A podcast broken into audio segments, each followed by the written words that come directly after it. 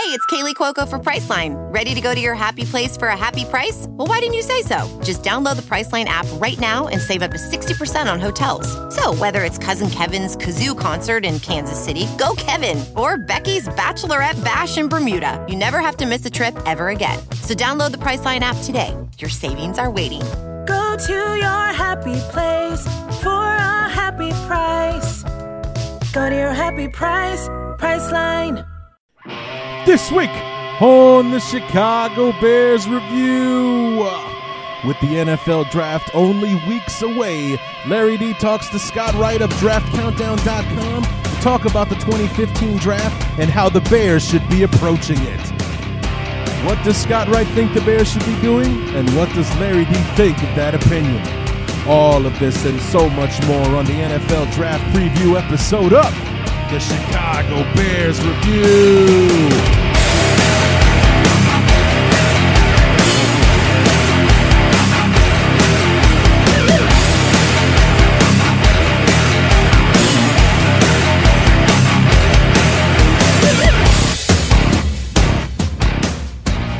Just under three weeks to go between now and the 2015 NFL Draft, which will be taking place in Sweet Home, Chicago. What's going on, everybody? Larry D back for the NFL Draft preview episode of the Chicago Bears Review, and the majority of this episode will be my awesome conversation that I had with Scott Wright, the uh, the owner, president, creator of uh, NFL Draft Countdown com or draftcountdown.com. You can get to the website um, in both ways. We sat down, we had an in depth conversation, just over an hour long. So buckle your seatbelts, kids. You're going to be in uh, for a for a spell uh, on this one. So um, you know, we, we we talked about everything from the beginning of the website where it came from. We also talked about the the NFL draft in general, 2015. Uh, you know what we can expect. We talked a lot about Marcus Mariota before, uh, you know, in the general draft conversation and during the Bears section of the conversation. A good chunk of the Bears talk dedicated to uh, Marcus Mariota and, and what the what the Bears should do there. So, um, you know, and you know, honestly, I've I've come out and said this. I did it during the Football Is America uh, appearance that I made, uh, saying that I am completely against the Bears going out and getting uh, Mariota. After talking to Scott Wright about it, though, uh, I think I might be. I'm not so on the fence about the move. Um, I, I, I, still would prefer the Bears not do it uh, at this point, but um, I wouldn't hate the move 100%. And after listening to my talk with Scott Wright, you will see how it was he was able to talk me off the ledge. So, um, uh, tons to talk about there. Uh, but before we dive into that, just real quick, uh, you know, basically, since you've been gone uh, type deal. Um, last show was was released on the 25th uh, of March. So here's some of the moves the Bears have made, just to kind of recap. Uh, Mason Foster. I know. I think I mentioned the Bears were still talking to him, but no deal had been made. They finally did come to a one-year deal with Mason Foster. So add him to the inside linebacker uh, corps that we do have in this new three-four uh, setup. Uh, we re- we signed Alan Ball away from the Jacksonville Jaguars to a one-year deal. He's a cornerback. Uh, we re-signed Sherrick McManis. He's been our special teams ace, uh, so he'll be back once again. He's he was very excited. Saw him on Twitter, uh, very excited about being back. And an interesting move, a backup running back. Now we have Jacquizz Rodgers uh, from the Atlanta Falcons, uh, also a one-year contract.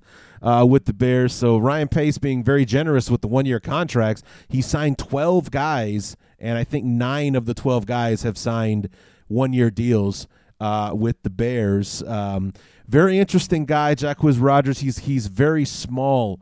Uh, kind of guy. I think he's only like five seven uh, or something like that, but a very productive career in his time uh, in Atlanta. So um, you know maybe he'll be our um, Darren Sproles. You know he'll be that small shifty guy that uh, comes in. Uh, you know kind of like Darren Sproles was for the for the Chargers and for the Eagles and the Saints uh, you know, in, in, in his career.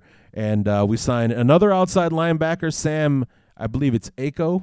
Acho, A C H O is his last name, away from the Arizona Cardinals. And then three other moves uh, that we made. Well, four, actually. Um, Roberto Garza, he is no longer a Chicago Bear after 10 years of faithful service with the beloved blue and orange. The Bears let him go. Uh, you know, and it was a, a very nice thing they did, you know, pay tribute to him uh, on the website. They thanked him, uh, you know, for his service and everything. They did it with dignity, uh, you know. And if anything, this regime with with Ryan Pace and, and such is basically showing how how to do it, whereas Phil Emery and company basically showed us how not to do it as far as you know saying goodbye to some of your legends. They they made peaceful splits with with Lance Briggs and telling him they weren't going to be bringing him back. They you know they let go Roberto Garza to where it's not like it's not going to be a Brian Urlacher bitter pill to swallow type situation. These guys obviously not happy about uh, being let go or not coming back uh, to the Bears but not being done so where they feel like they're being slapped in the face uh, in, in doing so uh, we also released uh, safety Anthony Walters, who was more of a special teams guy than a contributor on the field. Uh, and to replace Roberto Garza, we signed Will Montgomery, uh, who is very familiar with uh, John Fox. He was his center uh, out there in Denver, signed him to a one year contract. So, more of a younger version of Roberto Garza, where he's going to be 36, 37 this year. Garza, Will Montgomery is 31, 32. So, the guy with a, a little bit more tread on the tires than, than Garza has to offer. And then finally, it's not a move that the Bears made, but a move that was made yesterday. Uh, Peanut Tillman signed a one year contract with the Carolina Panthers. So he's officially no longer a Chicago Bear. So that is a that was a sad, sad thing for me to read online yesterday that uh, Peanut Tillman is is officially not a Chicago Bear. Uh, signed with the Carolina Panthers, so he's being reunited with Ron Rivera. And um, you know, I hope he can stay healthy. I hope he can play his ass off down there, and he goes out on his terms as opposed to uh, you know the injuries showing him the door. So um, happy that Tillman's got another spot. Just unhappy that it's not with us here uh, in Chicago. So those are the uh, the moves of note, and that kind of brings you up to speed on what the Bears uh, have been doing. Um, and now onto this interview with uh, with Scott Wright. We'll get to that here in just a second. Um, you know, like I said, um, you know, Scott's uh, you know, he's he's living the dream basically. This guy was he's turned his hobby into his career. We'll hear him talk about that very beginning of the uh, of the conversation here. So I'm eternally jealous that uh, you know he's able to do what he loves for a living and, and turned a, a, a, a love for the draft into a, a viable career. Uh, so uh, you know, take note, kids. It can happen to you too. So you know, it's not just uh, don't don't don't don't let your hobbies just be your hobbies. Sometimes they can actually be your job if you're lucky enough. So. Um, Anyway, without further ado, we're going to go ahead and get to this conversation with uh, Scott Wright from NFL Draft Countdown.com. An awesome conversation, and we hope to have him back on the show after the draft at some point to uh, to to kind of do a, an analysis of this draft class that the Bears are going to be putting together for us. Will we be talking about a Mariota uh, deal uh, being in? Ophthalmologist Dr. Strauss has seen firsthand how the metaverse is helping surgeons practice the procedures to treat cataracts. Cataracts are the primary cause of avoidable blindness. He works with a virtual reality training platform developed by Fundamental VR and Orbis International to help surgeons develop the muscle memory they need.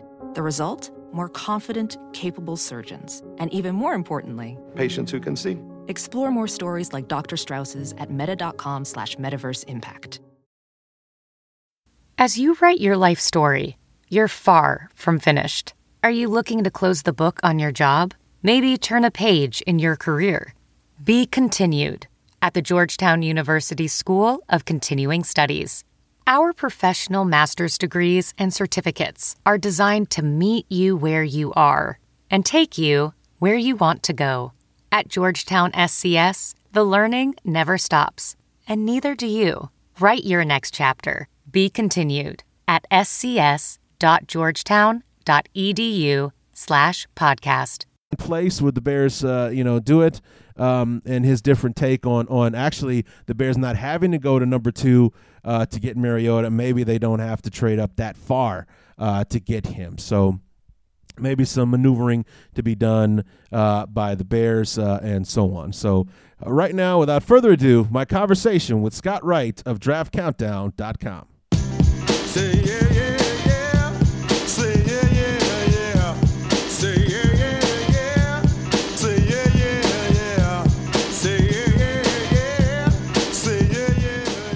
All right, and here we are with Scott Wright from NFL Draft Countdown.com. Uh, we've, uh, well, not we, but I have had Scott on uh, the previous show when uh, Ryan Simmons did the uh, and I did the uh, Sports Talk Underground podcast many years ago. Scott Wright was kind enough to join us a couple of times on the show to talk about uh, the NFL draft. So here we are to bring Scott again to talk about the draft and, of course, to talk about our beloved Chicago Bears and this very interesting draft they have coming up. Scott, how are we doing today? I'm doing excellent. Thanks for having me. Fantastic. Thank you. And so, Scott, um, just for anybody out there who who may be, and I don't know who would be at this point, but who is not familiar with uh, with the website, should go ahead and tell us how long you've been doing the website, how it came to be, and, and so on.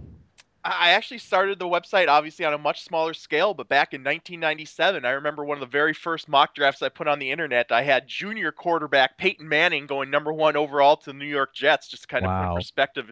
So I, have been doing this a while. I've been doing it full time since 2003. Um, like you said, uh, it's either NFLDraftCountdown.com or DraftCountdown.com. We'll get you there. Uh, all the, the basics that, that, that you expect from a draft site. I got an in depth mock draft with tons of analysis. I'm working on an update right now, actually. Um, rankings, hundreds and hundreds of players ranked by position. Uh, overall, uh, over, top overall, sleepers, overrated, underrated. Uh, I've got career stats for all of them. So uh, lots of good stuff. You can check out the Draft Countdown podcast uh, on iTunes and follow me on Twitter at Draft Countdown. But basically, I, I, I started the website in, in high school as a hobby. Uh, I was just a huge fan of the draft, and it was kind of an outlet for me to put my thoughts out there and, and practice be, practice writing because I was planning to go to college for sports journalism, which I eventually did. I, I got a degree in journalism, but while I was in college, I I kept the website going, and by the time I graduated, it had grown to the point where instead of maybe taking a an entry level job at a newspaper, which was kind of a dying industry, much much more so now than I even realized at the time. Right. I figured I'd give it a shot with uh, making a go of the, the, website, and and it, has been incredible. I I couldn't ask for a, a, a, better career. I get to watch, write, and talk about football for a living. So if you had told me back in 1997 uh, that I'd still be doing this almost 20 years later, I wouldn't have believed you, but I would have been very happy if that came to fruition. Yeah, no kidding. That's uh, and ladies and gentlemen, the luckiest man alive, right here, uh, in Scott Wright. So, how talk? Take me through the the process here, Scott. I mean, I uh, one of my questions that I wrote down here was how far ahead in preparations for the draft do you go? I mean, do you have already stuff for 2016 on the board, or are we just focusing on 2015 right now? I tend to focus on the current class. And of course, I know some of the big names. And just as a byproduct of watching college football, I'm familiar with some of the big names to keep an eye on for the future. But um, really, the reason is twofold. One, I, I, think it's a disservice to players to a certain degree to shortchange them and evaluate them maybe halfway through their college career or three quarters of the way through their college career. I like to place more of an emphasis on the, the their final year uh, when when to give a more accurate reading of what type of player they are. And then the second factor is I, am a one man show, so there's only so many hours of the day. There's only so much content that. I can uh, produce. I, would love to produce way more content, but like I said, there's only so many hours in the day. But uh, uh but while that's a, a, a a, a, deficiency to a certain degree. I think it's also a benefit because at, at, least with my rankings over the years, I post all my past rankings and mock drafts on the site. I think you know you're getting a con- consistent voice. You don't have ten people contributing. Right. Contributing. There's not a lot of cooks in the kitchen. Right or wrong, I'm, I'm going by my opinion, and you can kind of look back at my track record over the years and decide how much uh, how, how much weight you want to put into that. But I, I think that's one of the benefits of, of being a one man show is is there's a, a degree of consistency, and especially since I've been doing it for a while, there's a long track record. Absolutely. So so how do you come about your rankings? I mean, I, I think I remember. Uh, when we in when Ryan and I interviewed you years ago, that you actually do get your hands on on the film so that you can make these evaluations yourself. So why don't you take us through that? and, there really isn't just one source. Uh, I, I, of course, keep my own list. I have lots of contacts that I've developed over years, whether it be within the league, uh, within agencies, within the media, uh, and, and uh, I, am unfortunately I'm able uh, I'm able to get some of the inside information and get heads up on players maybe a little earlier than I normally would have or would have in the past. Uh, it, but then, like you said, in watching the film, and, and I got to say, it's a lot easier to to watch the players now than it was when I first started 15, 20 years ago yeah. with, with the internet. I mean, you have sites like Draft Breakdown, and and the the the film the, the TV film isn't always ideal for evaluating every position, uh, specifically quarterbacks, maybe wide receivers, cornerbacks, safeties. You, you want to try to get that high angle all 22, but but for offensive and defensive linemen, there and even linebackers, there's no reason you can't evaluate players like that off of the off of the film that's available on the internet now. And in the past, I'd have to beg, borrow, and plead for colleges to send me uh, VHS tapes. Really dating myself, but it was right. VHS oh, God, tapes yeah. back in the day. And now it's moved moved into DVDs, and now basically uh, the majority of it is uh is digital. So it's really uh changed. The internet's really changed the landscape of the NFL draft on so many levels. But uh, but yeah, I don't know if I can pinpoint one specific source where uh, I use this as a starting point. Uh, it, it's really a culmination of a, a bunch of different entities.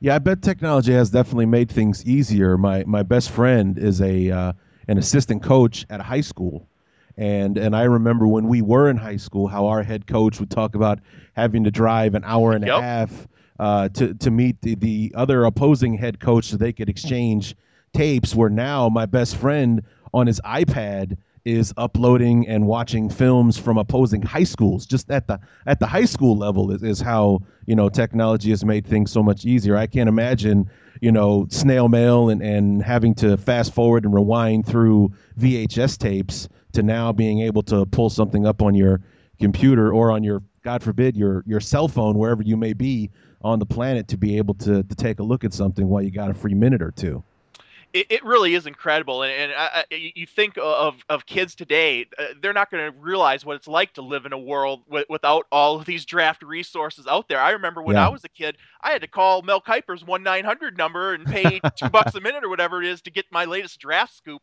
But uh, it's just incredible. Not only the resources, but connecting other draftniks. I, am yeah. from a small town in Minnesota. When I was growing up, I didn't have people to talk draft with. That's why I'm calling Mel Kiper on the 900 number. Uh, right. But nowadays, you can connect with other people who are as passionate about the draft as as you are, and, and I think that's been a huge reason why the the NFL draft has grown by leaps and bounds like it has. It's just it's absolutely a different world than it was when I first started, even 15, 20 years ago, and and it's changed for the better, no question about that.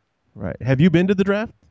You know, I've never actually gone to the NFL draft, and, and I, I'll, everybody tells me I need to go, but I, I, I have to admit, I, I kind of like dork out on draft day. I like having my draft board, crossing off the players uh, as they're picked. Uh, uh, eventually, I'm going to go just so I can say I have experienced it, but uh, I, am kind of content just to hunker down in my own homemade war room, watch the draft on TV, talk to everybody on the internet, and then, of course, I, I'm I'm working. I'm writing analysis of the picks as they happen. So uh, it, it's kind of tough to do, but but it's definitely on my bucket list. I'm eventually going to go because I, I've heard it's a fantastic experience. Well, I figured that this, if if you hadn't been, that this year might be the year because I, I knew that you're from Minnesota. Are you still in Minnesota? I am still in Minnesota, so it's okay. not too too far to uh, Chicago. Yeah, there, it's only about six seven hour drive. Um, and I have some buddies uh, that are uh, thinking of going. Right. But but uh, but like I say, uh, especially the first year, I think I'm going to kind of wait and see how they uh, how they work out the kinks and how it works uh, holding a new venue. But I think that's exciting that they moved the draft to uh, to Chicago this year. Of course, one of the main reasons they did it was because there was a booking conflict with their their normal venue in New York. But I, I think this is a great way, and, and it's going to open the doors for a lot of people who who maybe haven't been able to attend a draft to get there because it's a little more centrally located uh, as opposed to on the East Coast. Well, and, and the other thing is um, that it also might not be in Chicago next year. Maybe they go back to New York or they go to L.A. because Chicago wasn't the only city on the list when they were talking about moving it. Yep, and the NBA used to do that too. They would go to different locations every year. I, I remember one year I was in Minnesota and I attended the NBA draft. I think it Oh, was nice. 2000, 2001. So uh, it, it's definitely a great idea. And, and this is going to be a, a litmus test in Chicago. Hopefully everything goes smoothly. The weather is good because I know they have a, a lot of stuff planned for outdoors. So hopefully Yeah. there's no rain and it's warm. but um, it, it- but uh, I, I think it's a fantastic idea to kind of spread the gospel of the NFL draft even more. Yeah, if anything can ruin this thing, it can be midwestern weather in the spring. So that's that's that's going to be a total crapshoot going into it, and and uh, yeah. So I, I don't know how well that might work out for him, but Well, we know, just got about four inches of snow in Minnesota earlier this Oh, week, wow. so so you never know when it's coming. Uh, hopefully, it's gonna be good weather for draft day, though. Knock on wood. Yeah, knock on wood, absolutely. Um, so you you you kind of alluded to it, you, your own little draft day rituals. You have your own kind of war room thing uh, going on. You're crossing names off the board. Has that been since you were since before the website started, or is that kind of something you've been doing since the since you did get it into into high gear with the website? I've been doing it for about 10 years now. I think I've been making my own draft board, and what I do is I I print up all of the labels with my uh, with the players, their college, their, their and their measurables, and then I put them in the order of my rankings on on poster board, uh, and then I, I just use a highlighter to cross guys off as they're picked, and it's just it's just a really really valuable resource on draft day because you get to a team, you're like, okay, we're the San Diego Chargers. They need a offensive tackle. Who's the best offensive tackles available? It's just really uh, a, a really nice resource. And and for people who want to make their own, uh, the week of the draft, I always make my labels available to download. So if you want to Nice. download them and make your own board to to, to keep track, uh, I, I encourage you to do that because, like I say, you just don't realize how valuable it is until you actually use it. So I've been doing. it. I think the first year I started making a board, uh, a physical draft board, was 2001, and I've been doing it ever since. Okay. All right. So let me ask you something because I've had people, and by people I mean women mostly, that think that I'm nuts that I look forward to watching the draft because when you when you when you describe what the draft is to people, it, it really doesn't do justice to how exciting and fun the actual draft is because basically it's a bunch of people sitting around in a room picking teams is all it is. Like basically you can imagine you and your friend standing in a playground. I'll take that guy. I'll take this one. You take this one. I'll take that one. Doesn't sound very exciting. But have you gotten you know that kind of heat from people about being a draft guru or being draft nut and being excited about the draft coming up? Oh, absolutely, and, and not as much as as back in the day, but but even now, when my when my mom tries to explain to people what I do, she can't even get it right. So uh, so they have like little or no chance of understanding. But um, I, I think it's become much more uh, accepted. I, I think just nerd culture in general has become more accepted. Uh, Oh, maybe yeah. it's maybe it's because we can all connect via the internet now. We're not as as isolated as we would have been back in the day. But I, I think the, the the rise of the NFL draft it, it, it comes down to basically two major factors. I think one, there's just so many layers of intrigue, whether it be the trades up or down or the players sliding. There's just so many things that could happen. And then the second, uh, I think, big factor uh, with why the draft has become as popular as it has is because it's the one day where every team has hope. Whether you're the Super Bowl champion trying to repeat or you're the worst team in the league trying to rebuild, this is the day that you can get that next piece that's going to lead you to the promised land. So I, I think those are the two big reasons we've seen the draft uh, popularity increase uh, by leaps and bounds like it has. And and then the other factor too uh, that, that that goes along with it is just, I, I mean, w- when it comes to the draft, th- there, there's just sorry about that. My, my mic cut off there for a second. But the other factor is just the rise in popularity of football in general. I mean, Yeah. NFL, not only NFL football, but college football. And the NFL draft is the perfect meeting of those two. And and and with college football too, it's not like the NBA draft where you have players play one year in college, then they go pro. These are players that we've seen watch that we've watched develop for two, three, four, maybe even five or six years. So there's a, a, a level of familiarity with NFL draft prospects more so than I think there is with NBA prospects, and, and I think that's one reason the NFL draft has overtaken the NBA draft. Okay. All right. So let's dive into the draft then. And and one of the questions that I had obviously is going to be about those top two picks. You know, Jameis Winston, uh, Marcus Mariota. The, the it's it's been labeled a two quarterback draft, and this was the same thing that we had going into 2012 with Russell Wilson and Andrew Luck. The interesting part there being that arguably the best quarterback in that draft was taken in the third round by the Seattle Seahawks and Russell Wilson. Now, my question is is there a Russell Wilson in this draft that's going to overshadow the guys that are going to go one and two this year? Well, I, I, mean, we didn't think Russell Wilson was going to be Russell Wilson, which is why he was available in the third round. So, right. but but this quarterback class is really bad. It, it's honestly okay. one of the worst I've seen. Now, you do have two really talented guys at the top with Jameis Winston and Marcus Mariota, who might go one one and two overall. But after that, it really drops off a cliff. Uh, okay. and, and, honestly, if, if you're looking for a starting quarterback and you don't get Winston Mariota, I don't know if you're going to get one uh, because after those two, it's basically a bunch of de- long-term developmental projects or career backups. And I, I, uh, uh the supply never meets the demand when it comes to quarterbacks in the NFL draft, but that's especially true this year. And I think you're going to see teams talk themselves into a Brett Hundley from UCLA, a Bryce Petty from Baylor, a Garrett Grayson from Colorado State, and maybe push them up the board a round or two earlier than they should be selected. But I, I kind of compare a guy like Hundley to uh, if, if you're in in the desert dying of thirst a thimble full of water looks pretty good it's not yeah. ideal but it's better yeah. than nothing and that's kind of what brett hundley is he he's a very flawed prospect uh, he could boom but he could also very easily bust i kind of compare him to jake locker but boy uh, his, he at least has the upside of potentially being a high level starting quarterback in the NFL. And beyond Winston and Mariota, there aren't too many guys you can say that about over the last nine years, there's been an average of about 12 quarterbacks drafted uh, per year. I think the low water mark was nine, and the high le- high level mark was uh, maybe 14.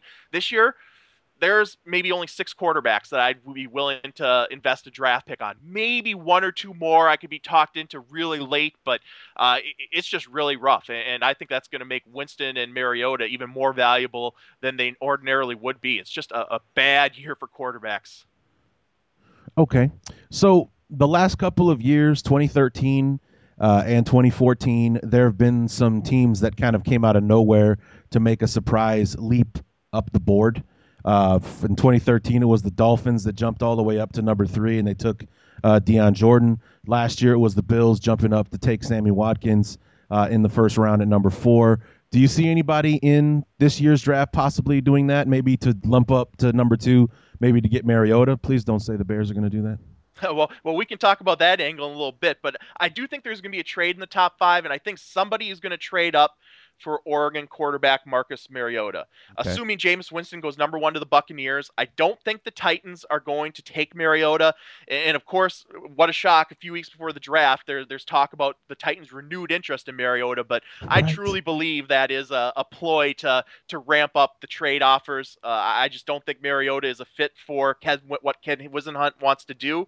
So I, I, think they're open to a trade, but I don't know if a team that wants Mariota has to go up that early because if you're confident the Titans aren't going to take Mariota, you know the Jaguars aren't going to at three, you know right. the Raiders aren't going to at four. Right. So I think Washington at number five is the spot, and, and they could very well take Mariota for themselves. It's not like Jay Gruden is sold on on any of the uh, on Robert Griffin III or Kirk Cousins, but I, I, think that's the spot if you're trying to trade up for Mariota to maybe target. Uh, and and I think the front runner would be the Cleveland Browns. Uh, they right. have two first round picks at 12 and 19. They've already shown an inclination toward wanting to upgrade that position this offseason uh, with offering a first round pick to the Rams for Sam Bradford before he went to Philly. Uh, it, it, the tea leaves are not reading too well on Johnny Manziel. So I think if Cleveland wanted Marcus Mariota, they have the ammunition to get it done. It's just a matter of whether they or any other team is willing to pay the price to move into the top five, which is which is not going to be cheap. But I, I think Cleveland would make a lot of sense. I do think the Bears would make sense, and you can maybe we can talk about that maybe when we talk about them specifically. But yep. I think there is a deal that would make sense there between the Bears and the Titans. Otherwise, watch out for the San uh, the San Diego Chargers. Uh, yeah. I think their hand would have to be forced, but there's talk that maybe Philip Rivers uh, would would like a, a change of scenery, uh, and and he'd be a perfect fit in Tennessee. He's exactly what Ken Whisenhunt is looking for. If a deal gets made there, maybe the Chargers could be in the mix, or, or maybe it'll be a wild card team completely out of left field that we aren't expecting. But uh, I have it, one. Uh, oh, let's hear it. The New Orleans Saints. They're the other team that has two first round picks in this year's draft. They do have two first round picks, but boy, I mean, I just think the Saints have bigger fish to fry. That defense is in such dire straits, and yeah. you basically have one or two years left with Drew Brees, and uh, and that's I, I why think, I say that they probably would yeah. punch the you know do it with the with Mariota, or that would be like the surprise team where it's wouldn't it would be a surprise, but not all that surprising, given that Drew Brees is what 36, 37 going yep. into this year. Well, you're definitely right. They do they do need to start preparing for the to replace him. It's inevitable. It's coming sooner rather than later. And and I think that would be a perfect fit for a guy like Brett Hundley. There would be no pressure on him to play early on in his career. He could sit and learn for two to three seasons, not only behind one of the best quarterbacks in the NFL, a future Hall of Famer, but right. also one of the best coaches in the NFL. Payton, I think that would be a great situation, whether it be Brett Hundley or or even a Bryce Petty from Baylor. So I definitely think the Saints could be uh, looking for a quarterback relatively early on, but I, I just don't know that they're in position to uh, to give up a bushel full of picks to move into the top five for a stud at that position. I think right. they're trying to patch holes to make one more run before the clock runs out on Mr. Brees. Right, I agree with you on that. I just like you know they they're the other team that's got two first round picks. Uh, you know the the sands are running out of the hourglass on uh, on Drew Brees. So it, it does make sense to some extent for them to make a move like that, not to mention the fact that they're one of those teams that's in salary cap hell right now. So rather than trying to spend big money on another quarterback when Brees finally does run out, you know, rookies aren't as expensive as they used to be. Um, so, it, you know, making a move like that would, would also be economical for them I uh, suppose uh, we should mention the Philadelphia Eagles too. Uh, I, don't think that the the speculation about Chip Kelly reuniting with Marcus Mariota is going to die until uh, until after Mariota's off the board, and maybe not even then. So I still think that's unlikely. I just don't think it's I, I don't think it's uh, reasonable for the Eagles to to give up just a king's ransom to move all the way up from number 20 into the top two to five overall. But I, I think one thing with Chip Kelly we've learned is to never say never. Right. Okay. Well, let's shift gears a little bit. Um, one of the things as an old offensive lineman that I've that have I've been unhappy with over the years, as far as the NFL is concerned, is how much passing has become important, how much running hasn't. Because I was actually looking at your your rankings and such, and you've got Todd Gurley, the number four overall prospect in the draft, but like you know, when the mock drafts and things that I've been looking at have him going like no earlier than like twenty uh, in the first round. So, you know, why is it that the stock of running backs has gone down, even though it's still a very vital part of, uh, of the game? Yeah, and, and philosophically, I would never take a running back in the top five overall, probably not even in the first round. But I think the fact that Todd Gurley it, his position's been devalued. He's coming off a major knee injury, suffered halfway through the season, and he's still yeah. going to be a first round pick, maybe even in the top 20 overall. Speaks volumes to, about what a special talent Todd Gurley is. Uh, one of the more talented runners to come along in, in many years, and if he can just stay healthy, he can have a Marshawn Lynch type of impact and career. Uh, and, and, I wouldn't be surprised if he still goes earlier than, than people expect. If he snuck into the top 15 to 20 overall, that would not surprise me in the least. Uh, and and uh, like you said, I think there's an important distinction to make. The the running back position has been devalued, but the running game hasn't necessarily been de-emphasized. Uh, you look right. at the Seattle Seahawks and Lynch, running the ball is still very important in the NFL. Not as important as it once was, but it's still very important. But I just think teams have realized that they don't need to make a significant investment in that position to find a productive runner. Uh, when you have this finite pie of resources and you have to figure out how to divvy up the slices, it just doesn't make fiscal sense to give a big hunk of it to a running back when you know you could get a, a, a thousand yard rusher in the fourth round at a fraction of the cost. So Uh, that's why even though I, I, like a number of the running backs in this draft, it might be the strongest position in this class, top to bottom. And and I actually think the sweet spot for running back is going to be the middle rounds, round three, round four, even round five. You're looking at names like Mike Davis from South Carolina, Jeremy Langford from Michigan State, Buck Allen from USC, David Johnson from Northern Iowa. I could go on and on really good mid, even late round running backs that are going to be available. So, um, it, it, just like I said, philosophically, if I ran an NFL team, I would never draft a running back really early or, or even give one a second contract. I just think history has shown us that you can get productive runners all throughout the draft. But uh, just in terms of ranking guys by talent, I, I just can't justify keeping Todd Gurley out of the top five overall. He is a special prospect. And, and honestly, even though the running back position has been devalued, if Gurley hadn't blown out his knee, he might very well have gone in the top 10 overall still. Wow. Well, you were just channeling your inner Ryan Simmons on that one because that's what he says every year. I would never take a running back in the first round because uh, you can find him. You know, he almost has a dime a dozen philosophy about uh, running backs uh, as far as when you can draft them and, and, things like that. So I was I was getting you know uh, flashbacks of listening to to Ryan talk about his his draft philosophy on running backs. And, uh, I, and I would draft one every year. I, I, would draft one every year and, and, have one ready. So when, when the starter's contract runs out, I'll let him go off to greener pastures and I'll have a, a replacement ready. So uh, that, that would be my philosophy. And, and there's something to be said for having an elite guy like a, an Adrian Peterson or, or a Marshawn Lynch. But um, but like I say, I, am content with having a 1,200 yard rusher instead of a 1,500 yard rusher if I can get him for 120th of the cost. Right. Yeah. Exactly. So as far as position groups, you said that you just said that the running back was the strongest, um, and let's talk. Let's talk about the depth of the waters here, because obviously you think you sounds like quarterback may be the shallowest position in this draft. What's the deepest? Running back is right there. I think wide receiver is really strong again. Uh, may, maybe not, not quite as strong as last year, which was going to go down, I think, as in a historic class of pass catchers, but still pretty darn good to the point where I think you're going to be able to get wide receivers maybe a round or two later than you normally would. Uh, you're going to get a third round talent in the fourth round, a second round talent in the third round, and, and right on down the line. Uh, I, and, and I think uh, uh, cornerback is another position with a lot of depth. Maybe not uh, that uh, that elite stud at the top. There isn't a Deion Sanders or a Champ Bailey type, but really good depth. I think you're gonna be able to get a solid cover guy, second, third, fourth, even fifth round.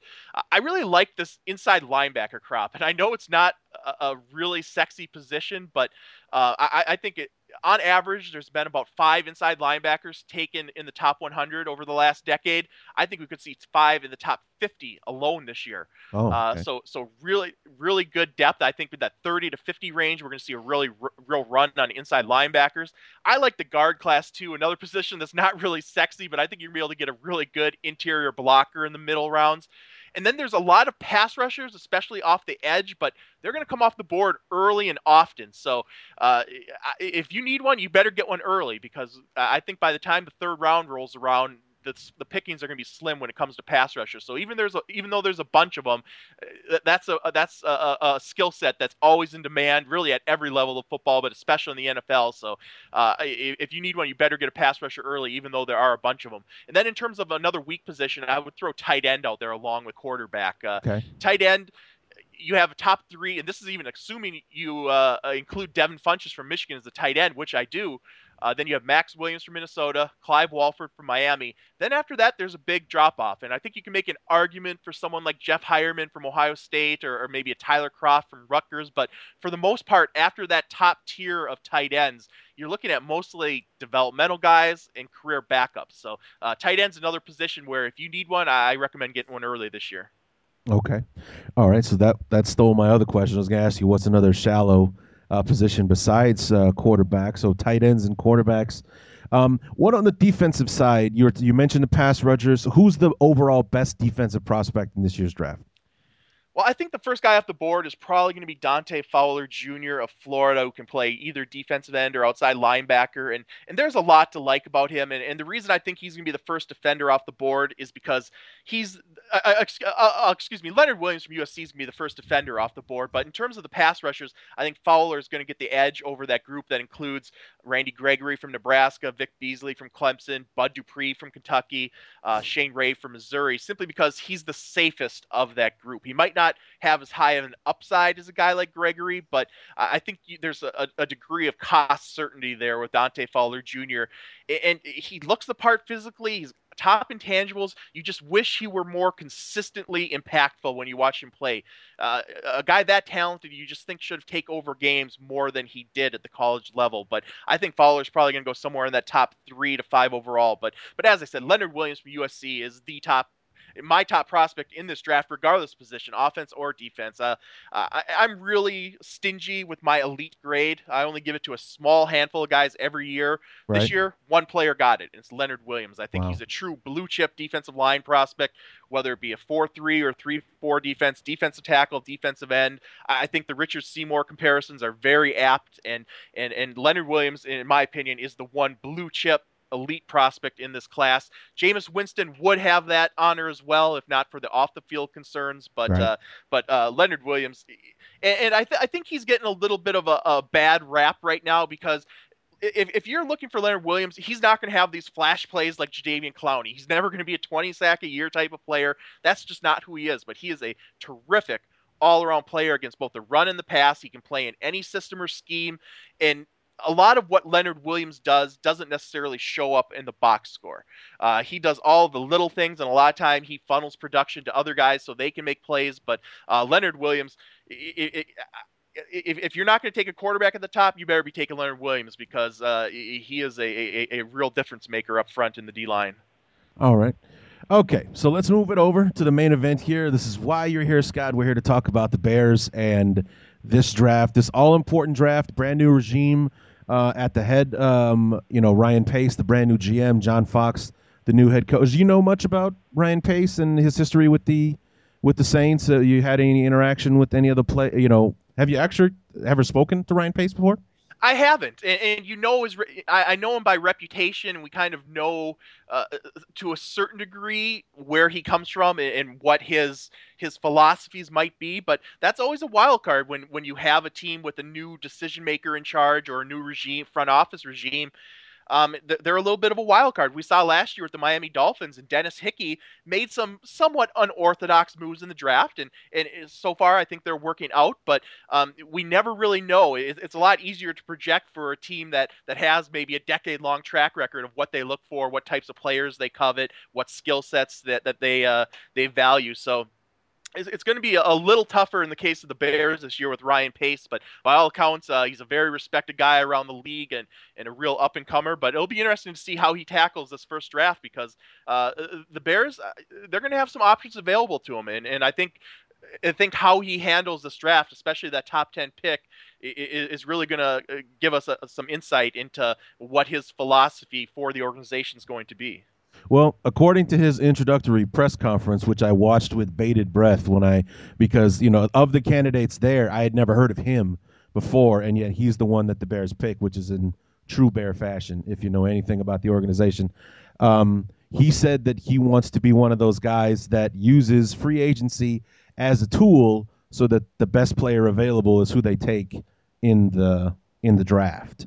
So that's what he said in in his in his press conference. Now, to that effect, I've been going around looking at all these mock drafts, and for the most part, since the whole mock draft process began, even right as the season ended, experts across the board can't seem to agree on who the Bears should be taking in with this number seven pick. Like all things being equal, no moves, no nothing, everything goes the way they think it should. At number seven, five different experts give me five different draft picks. As you know, in the beginning it was Landon Collins from Alabama, then it was Shane Ray from Missouri, Danny Shelton from Washington. Now it's a flip flop between the receivers Amari Cooper and Kevin White, and then you know every now and then Marcus Mariota drops down to number seven, and the Bears take him there. Now, you know, why is it do you think that the experts can't quite agree? Do the Bears have that many holes to fill? I think it's more of a product of the the the, the ever changing landscape since free agency started, and I, I, think the Bears have done a good job of of of giving themselves options with that number seven overall pick because they went out and, and addressed some of their more glaring needs in free agency in the secondary at linebacker uh, at pass rusher with Pernell McPhee. So so I, they're not really going to be backed into a corner that they have to address.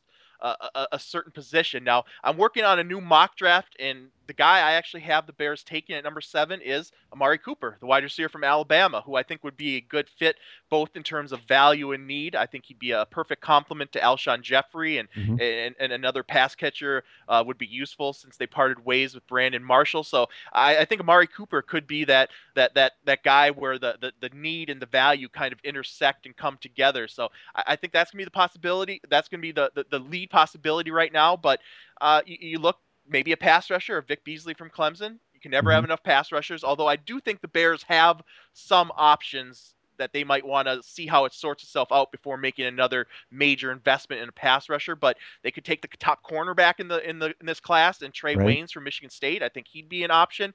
And then the other name too you hear mentioned sometimes is Danny Shelton, the nose tackle from Washington. Right. And, and seven might be a little bit early.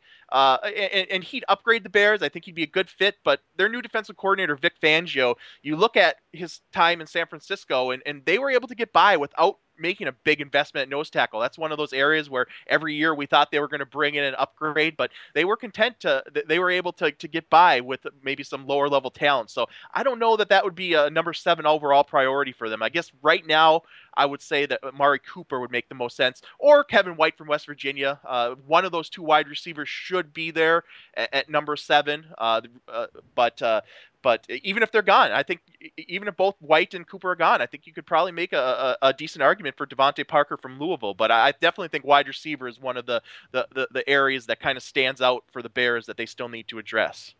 Right. Um, so how about in the in the later rounds? Who are some guys that maybe in the second, third, fourth round that um, you know that the Bears maybe should focus on based on well, actually before that, what do you think their draft needs are going into the draft this year? Uh, well, I, I would definitely put wide receiver at the top of the list right now, and then I think you got to focus on the defense. And uh, and uh, I, I think you have to look at the landscape, and, and too, if you're the Chicago Bears, and, and say, okay, if, if we address this position here, what's going to be available at this other need later on? And and wide receiver, there's a lot of depth. Uh, so so uh, you're gonna be able to get a good pass catcher, as we talked about earlier, well beyond the first round. So so maybe they're going to look at that situation and say, well, we know we can get a good pass catcher later on, especially if we're not necessarily looking for a number one go-to guy, but we're not going to have a chance to get the best cornerback in the draft later on. So maybe that tilts the scale in the favor of a Trey Waynes. So I, I- I think th- th- they have to consider that as well. But uh, if they don't go wide receiver, I think they're going to be looking defense, best available defensive player, because they could probably use help at all three levels. Uh, even the Jay Ratliff, Ray McDonald, they're they're kind of at the end of their career. Right. Um, Will Sutton and Ego Ferguson are still somewhat unproven. So uh, I, I think really D line, linebacker, or defensive back, I think you can make an argument uh, that the Bears have needs at all three levels. So if they don't go wide out, I think just best available defensive player. Okay. So how about in those in those later rounds? Say we take Amari Cooper or Kevin White in the first round. What second, third, fourth round? What are some of those names that we should be looking forward to in, in those later rounds? Yeah, and, and it really just depends where you're looking. Do you, do you think? What do you think? I mean, do you think D line, linebacker, secondary? What do you think's the next priority after wide receiver? Well, the the one position that we didn't touch in free agency, we got a defensive lineman, we got some outside linebacker and pass rushers, we signed a, a couple of corners, we signed a new safety. We haven't touched the inside linebacker position, and I think that's where the Bears are weak right now on the defensive side as far as where they're adding bodies. Um, you know, they've got young guys and not so good guys in the inside linebacker spot, and there's not, you know, as far as you know what the experts are saying, like yourself, there's not that one elite inside linebacker that the Bears should take at number seven. So that's where I was thinking second, third, fourth round is where they would try to attack the inside linebacker position. And they did bring in Mason Foster, and, and this That- is another. that's and, right. and this is another area too, though, where the the new staff, the new regime, we really don't know how they feel about some of the youngsters. Maybe they love Jon Bostic or Khaseem Greene Right. or Christian Jones. Uh, it- that's why there's definitely a, a level of guesswork when you have uh, somebody in charge who doesn't have a long track record. But uh, assuming they go wide receiver with that first pick, I'm going to say defensive back. I'm going to say cornerback because I think that's an area, whether it be the second or third round, where they could get a, a, a really good value, and and I think that's an area they need to upgrade. I, I think Tim uh, Kyle Fuller uh, is going to be a keeper, their first round pick a year ago, but uh, Tim Jennings I think is a fringe starter, and, and even if you consider him a really good number two. The depth leaves something to be desired, to say the least. So I think there's going to be some good value at cornerback later on. Uh, uh, maybe in the in the second round, you look at a guy like how about PJ Williams from Florida State, who who has some off the field issues? He just recently got picked up for a DUI, which is never a good idea a month before the NFL draft. But boy, he's talented. PJ Williams, I think you can make an argument that based on plug and play right now, if you had to play a game tomorrow, PJ Williams might be the second best cornerback in this class. Now, he doesn't have as much upside as some of the guys he's kind of jockeying for position with, but PJ Williams, I think, could be a steal in late round two or even into round three. Uh, Ronald Darby from Florida State's another guy, a little inconsistent, but very physically talented. Uh, and one other name I'll mention maybe in the third round to watch out for with the Bears. How about Ifo Ekpre-Olomu from Oregon, who's kind of been the forgotten man now because he suffered an injury late in the season uh, and, and, isn't quite healthy yet, but came into the, the year as, as, one of the top ranked seniors in the country, regardless of position. Uh, not doesn't necessarily have the prototypical size and speed you look for, but he plays bigger and faster. He's a playmaker in the secondary. He's a ball hawk, and he's just a good football player. And and, and he could have, help you out at either cornerback or safety potentially. So I think Ifo Ekpre-Olomu is going to be an interesting guy for defensive back needy teams uh, right there, whether it be late round three, early round four. How many times did you have to practice that name before you got it right?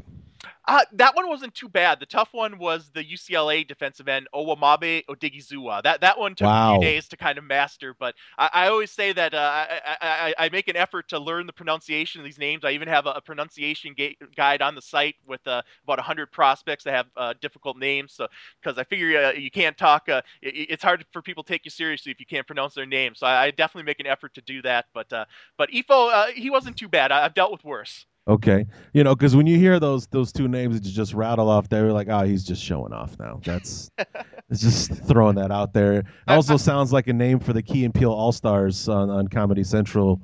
There, that especially that that one that you just. What was the second one again? I've got to say, it is kind of fun to say Owamagbe Odighizuwa. There you go. Yeah, that that's per. I can totally see Key or Peele in those in the red or blue jerseys with some some wild out haircut. Owamabe Digazugububu or whatever you just said.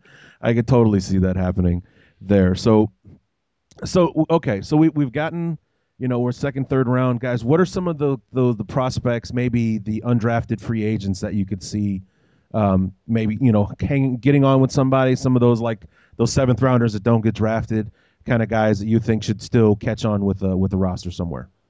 Well, it, and it's hard to say because there's such a fine line between being a sixth or seventh round pick or a priority free agent.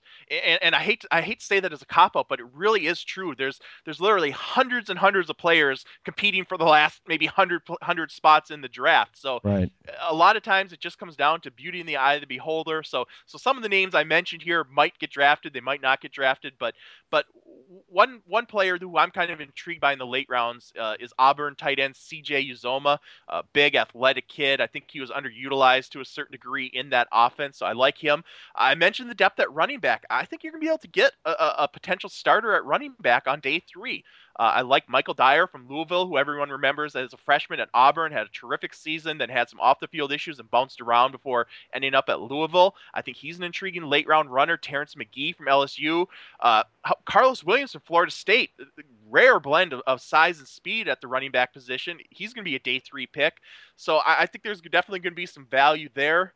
Uh, quarterback, nope. I, I don't know. I, I, I'm I'm usually of the opinion that if I ran a team, I would bring in a developmental quarterback every year, right? Uh, just for the sake of competition, practice squad number three, what what whatever it might be. This year, I don't I don't know that there's a single quarterback that I'd uh, I'd feel comfortable taking late. Maybe a Brandon Bridge from South Alabama or Brian Be- Bennett from Southeastern Louisiana, but uh, but just a, a, really rough year uh, in terms of those quarterbacks. And then I think inside linebacker too. We talked earlier about that depth at the at the top of the draft, where we might have five of them go in the top 50 overall, which would be well above average. But I think a Taiwan Jones from Michigan State, if he's there on day three, I think he's a really intriguing guy.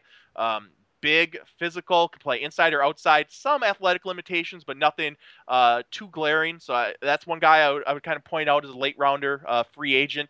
Uh, so, and like I say, I could go on and on uh, about about late round type guys, but those are just a handful of names that I would keep keep an eye out for that could be values. And I also on the site I have a, overrated and underrated players, guys that I think are probably going to come off the board a little earlier than they should, and then some players who might come off the board a little later than they should.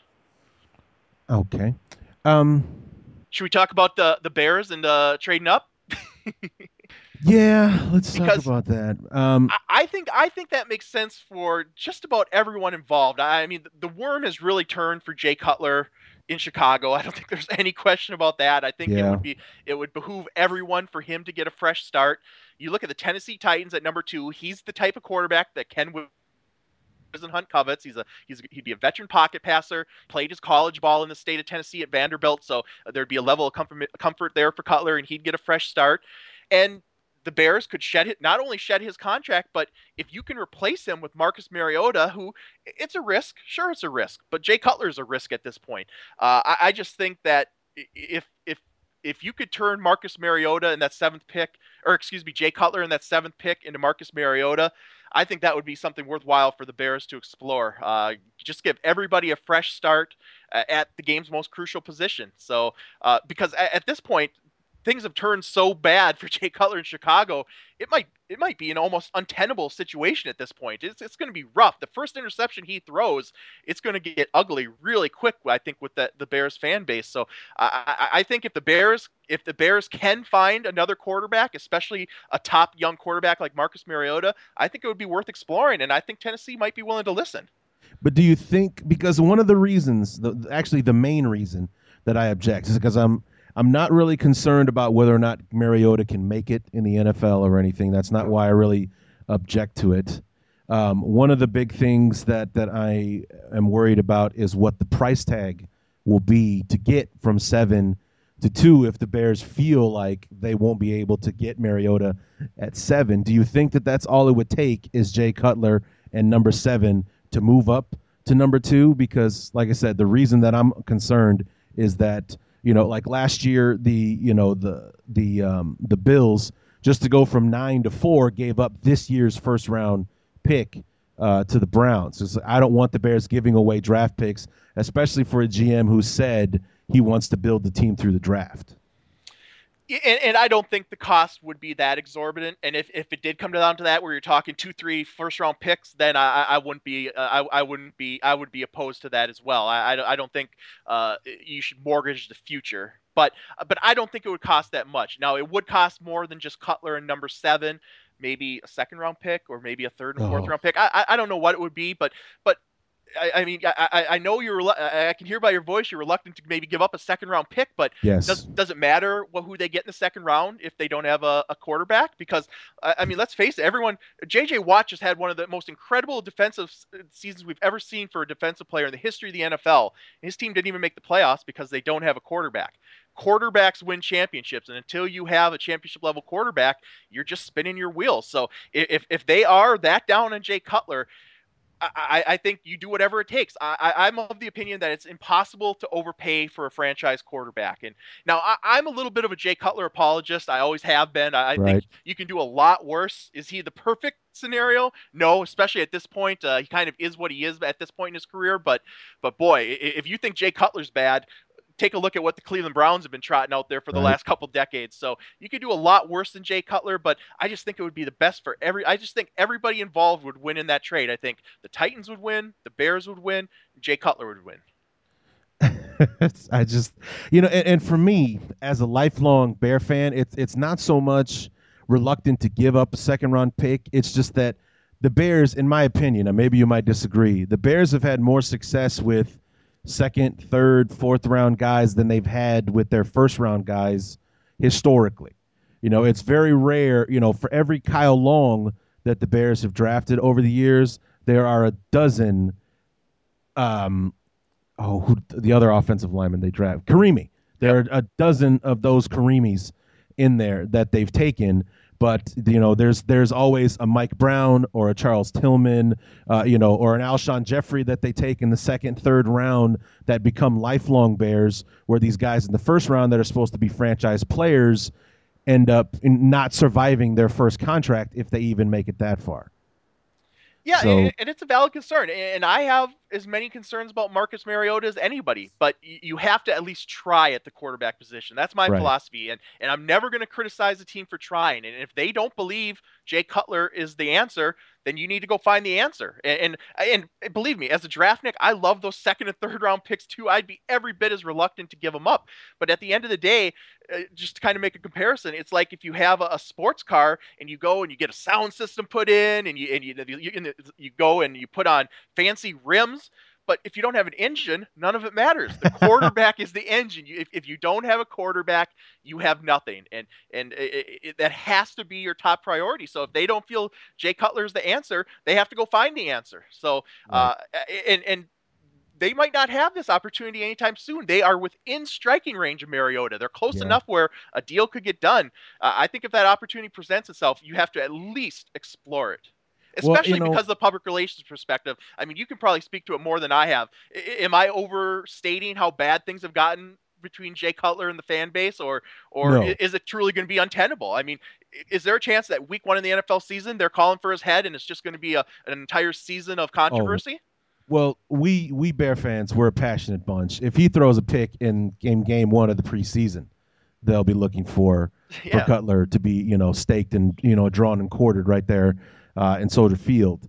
Um, you know, it, it's just you know what I was saying before with with the draft picks was, I mean, I, I even look back to when the Bears traded for Cutler and they gave up those two first round picks to get him. I really wasn't upset that the Bears gave up the first two the two first round picks because I remember talking to my best friend about it. Was like, you know, well, who cares if they gave up first round picks? Our first round picks always suck you know, these are always guys like, hey, you know, we take this guy and, you know, he gets injured in training camp or, you know, he's not exactly what the Bears thought he was going to be, but the second, third, and fourth rounder ended up having, you know, staying for five or six years.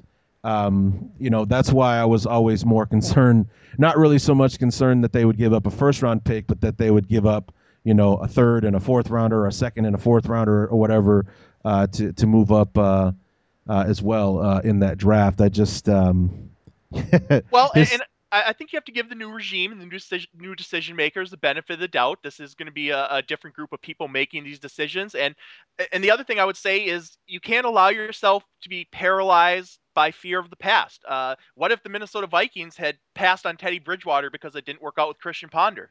Right. Uh, where would the Minnesota Vikings be right now with Matt Cassel as their quarterback, or still Christian Ponder? So uh, especially when it comes to the quarterback position. You have to swing the bat. You have to at least try. And, and that's why even when Ponder went 12th overall, I, I, thought he was a second round talent. I thought that was a colossal reach, but I couldn't kill the Vikings because at least they were trying. They had a conviction. They swung the bat. It's better than just standing there at the plate with the bat on your shoulders while you strike out. Like, for example, I think the Houston Texans, Brian Hoyer. I mean, I don't think he's the solution. I'd rather take a shot on Brett Hundley, who, uh, if you listen to this whole interview earlier, I have I'm I think Hundley could uh, could completely bust. But at least you got to try. And if the Bears have any doubts about whether or not Jay Cutler is the solution, they need to make every effort to upgrade that position because I, I don't want to sound like I'm on repeat, but you have to get a quarterback. Nothing else matters. Now, a great quarterback doesn't guarantee you're going to win, but it almost guarantees that you're not going to win if you don't have one. You know, and, and I agree with you, but the, the one thing that you said in there that you mentioned is the thing that scares me as to why this draft might, or excuse me, why this trade might take place is that because this isn't something that the Bears do because they are in striking distance because this is a new regime looking to make a splash that that's why this this this seems like a move tailor made for the Bears in this point in time with the way and, and how untenable it can be uh, for Cutler. I mean, because I mean, just looking at my Facebook timeline when it was decided that the Bears were going to keep Cutler, exploded with all the people that hate Cutler. The same thing with the Twitter feed, like I can't believe that they're doing this, and so on and so forth. Uh, you know, salary cap, uh, uh, you know, penalties be damned. We should be getting rid of him, and and so on and and and so forth. Um, I. I don't mind. I like. I like the idea of going out and getting Mariota because it's not something that the Bears would typically do. I'm just I'm wary of the price tag and how it will hurt us in the future. Well, and the price tag might not be so exorbitant. It might not require multiple first round picks or a ton of these premium draft picks because if you are of the opinion that the Titans aren't going to take Marcus Mariota at number two, which I tend to agree with, the Jaguars aren't at three, the Raiders aren't at four. Right. You might only have to leapfrog the Jets at six. Just move up from seven to five, which would be negligible. Maybe a third round pick might be able to get that done to get Mariota at number five. I think Washington would be willing to move down a couple spots. Uh, so it, it, you might not have to forfeit this king's ransom, and, and, and that's the thing too. It's not like this isn't one of those years like a year ago where if, oh if we don't get Blake Bortles or Teddy Bridgewater, we can get uh, Johnny uh, uh, excuse me, a Jimmy Garoppolo in the second round. It's not it's not like there's all these other great options beyond the first round. I, I think anytime you're waiting on a quarterback, you're already playing with fire. But especially this year, there might only be two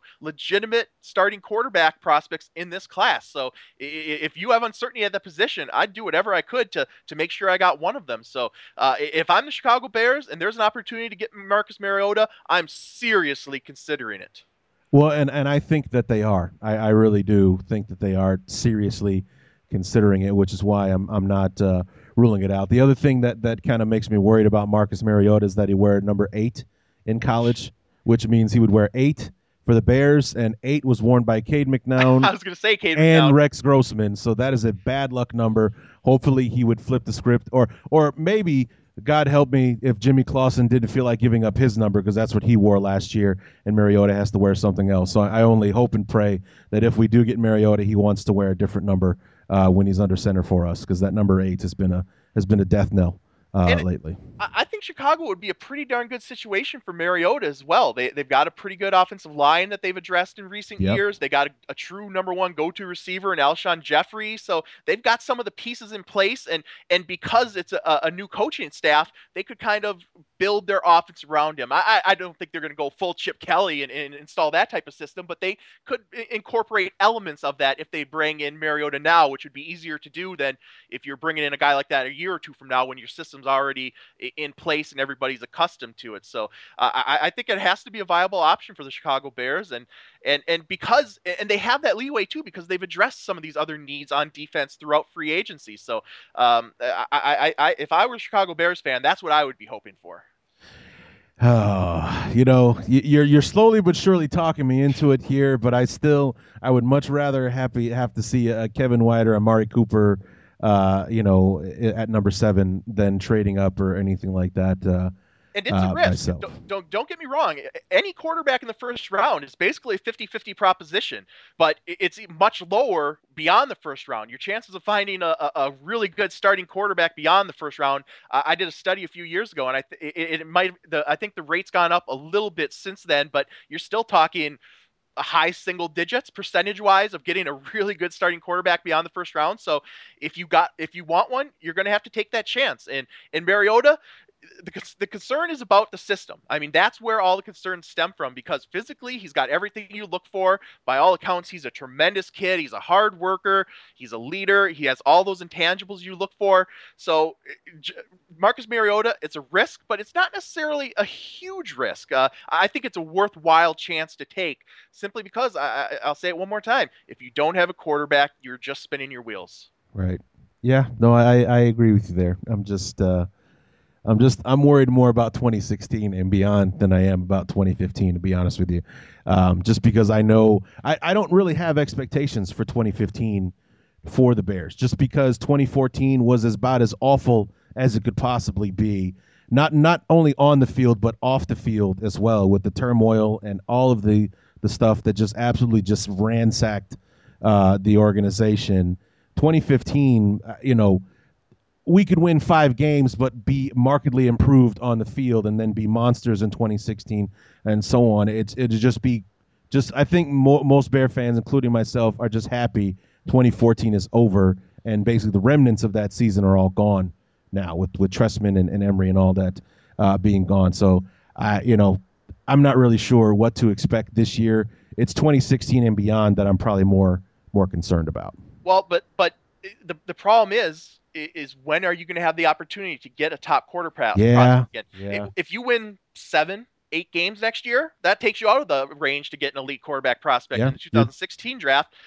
Uh, and, unless you just think you're going to completely bottom out and be a, a two-win team and be picking in the top three to five overall, which I don't think is in the Bears' thought process, and I don't think it should be. I don't think they, if they win two or three games, they massively underachieved. So uh, we talked earlier about right now they are in realistic striking distance of Mariota.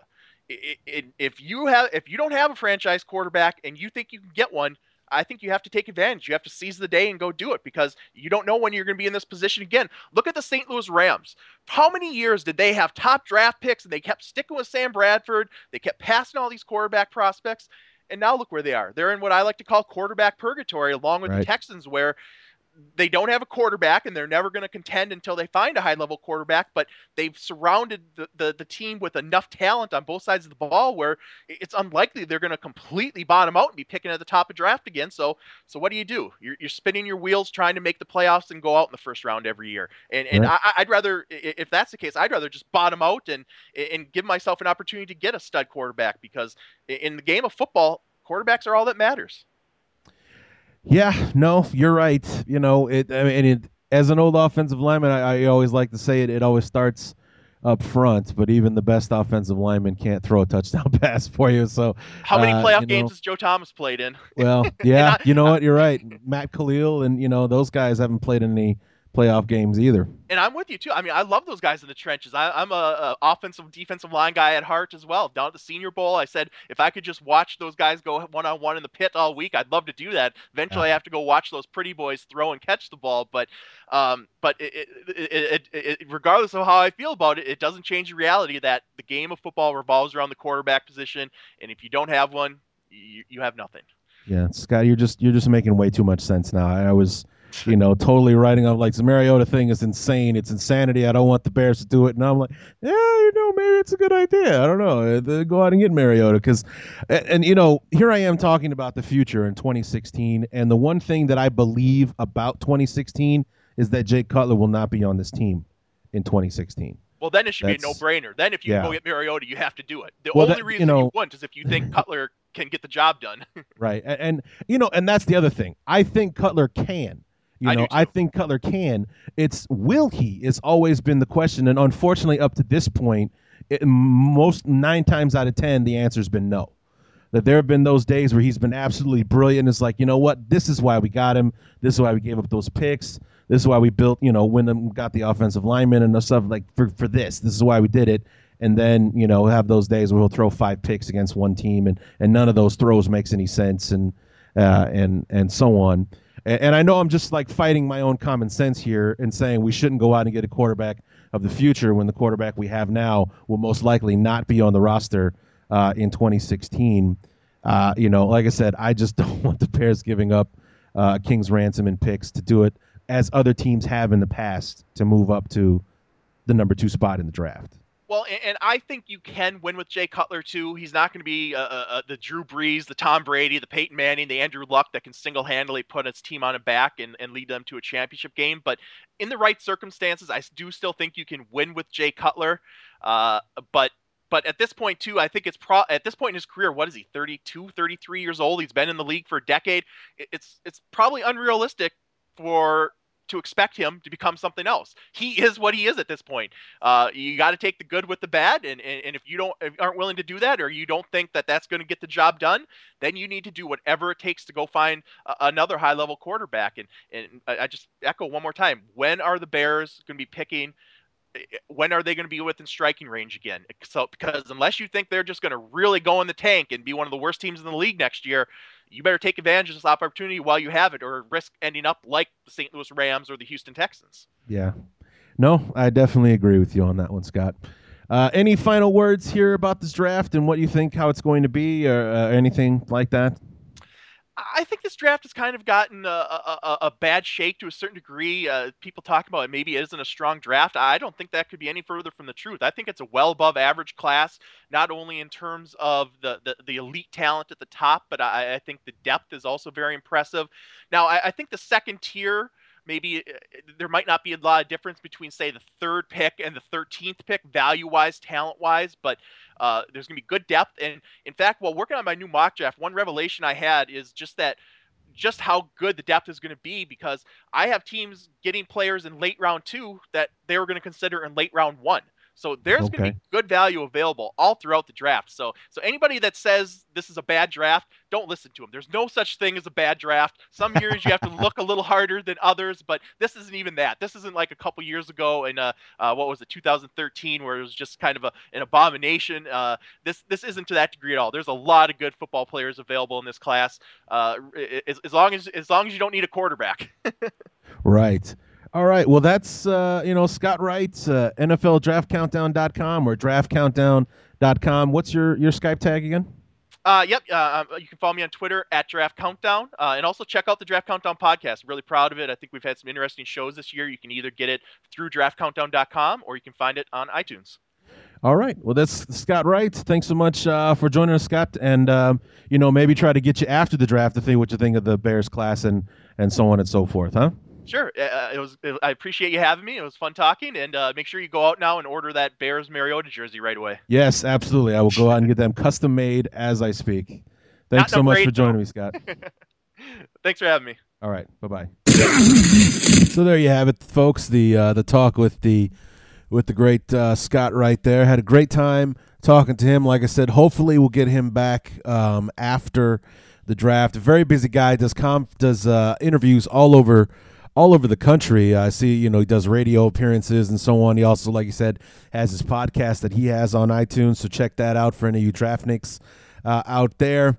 Uh, also, check out his website. Uh, his latest mock draft should be going up uh, fairly soon. He said he was still working on it. Uh, has the Bears taken Amari Cooper? I think he did allude to uh, during our conversation. So give that a look see and see what else maybe going down in, in his opinion. So thanks again to Scott Wright. Thanks so much, everybody, for, for listening once again. We will be back after the draft, so first week in May for sure, uh, to talk about this new draft class. Like I said, we always wait until after uh, the Bears have signed their undrafted free agents. Um, uh, to see you know what eight or ten or twelve guys they add uh, to the roster uh, before uh, you know we come out with the uh, the draft review show. So once the Bears sign their their undrafted free agents, a day or so later, we'll be back to uh, to analyze this draft class and see where the Bears are going forward. Maybe even have a few reports on on how the Bears are doing with their with their OTAs because they start on Monday, April 13th. So this coming Monday, the Bears have their first official practices under the new head coach John Fox, and we'll see what the reports sound like uh, coming out of there. So, um, you know, uh, once again, thanks to Scott Wright. Thank you guys for listening. We'll see you after the draft. Until then, my name is Larry D, and this has been the Chicago Bears Review.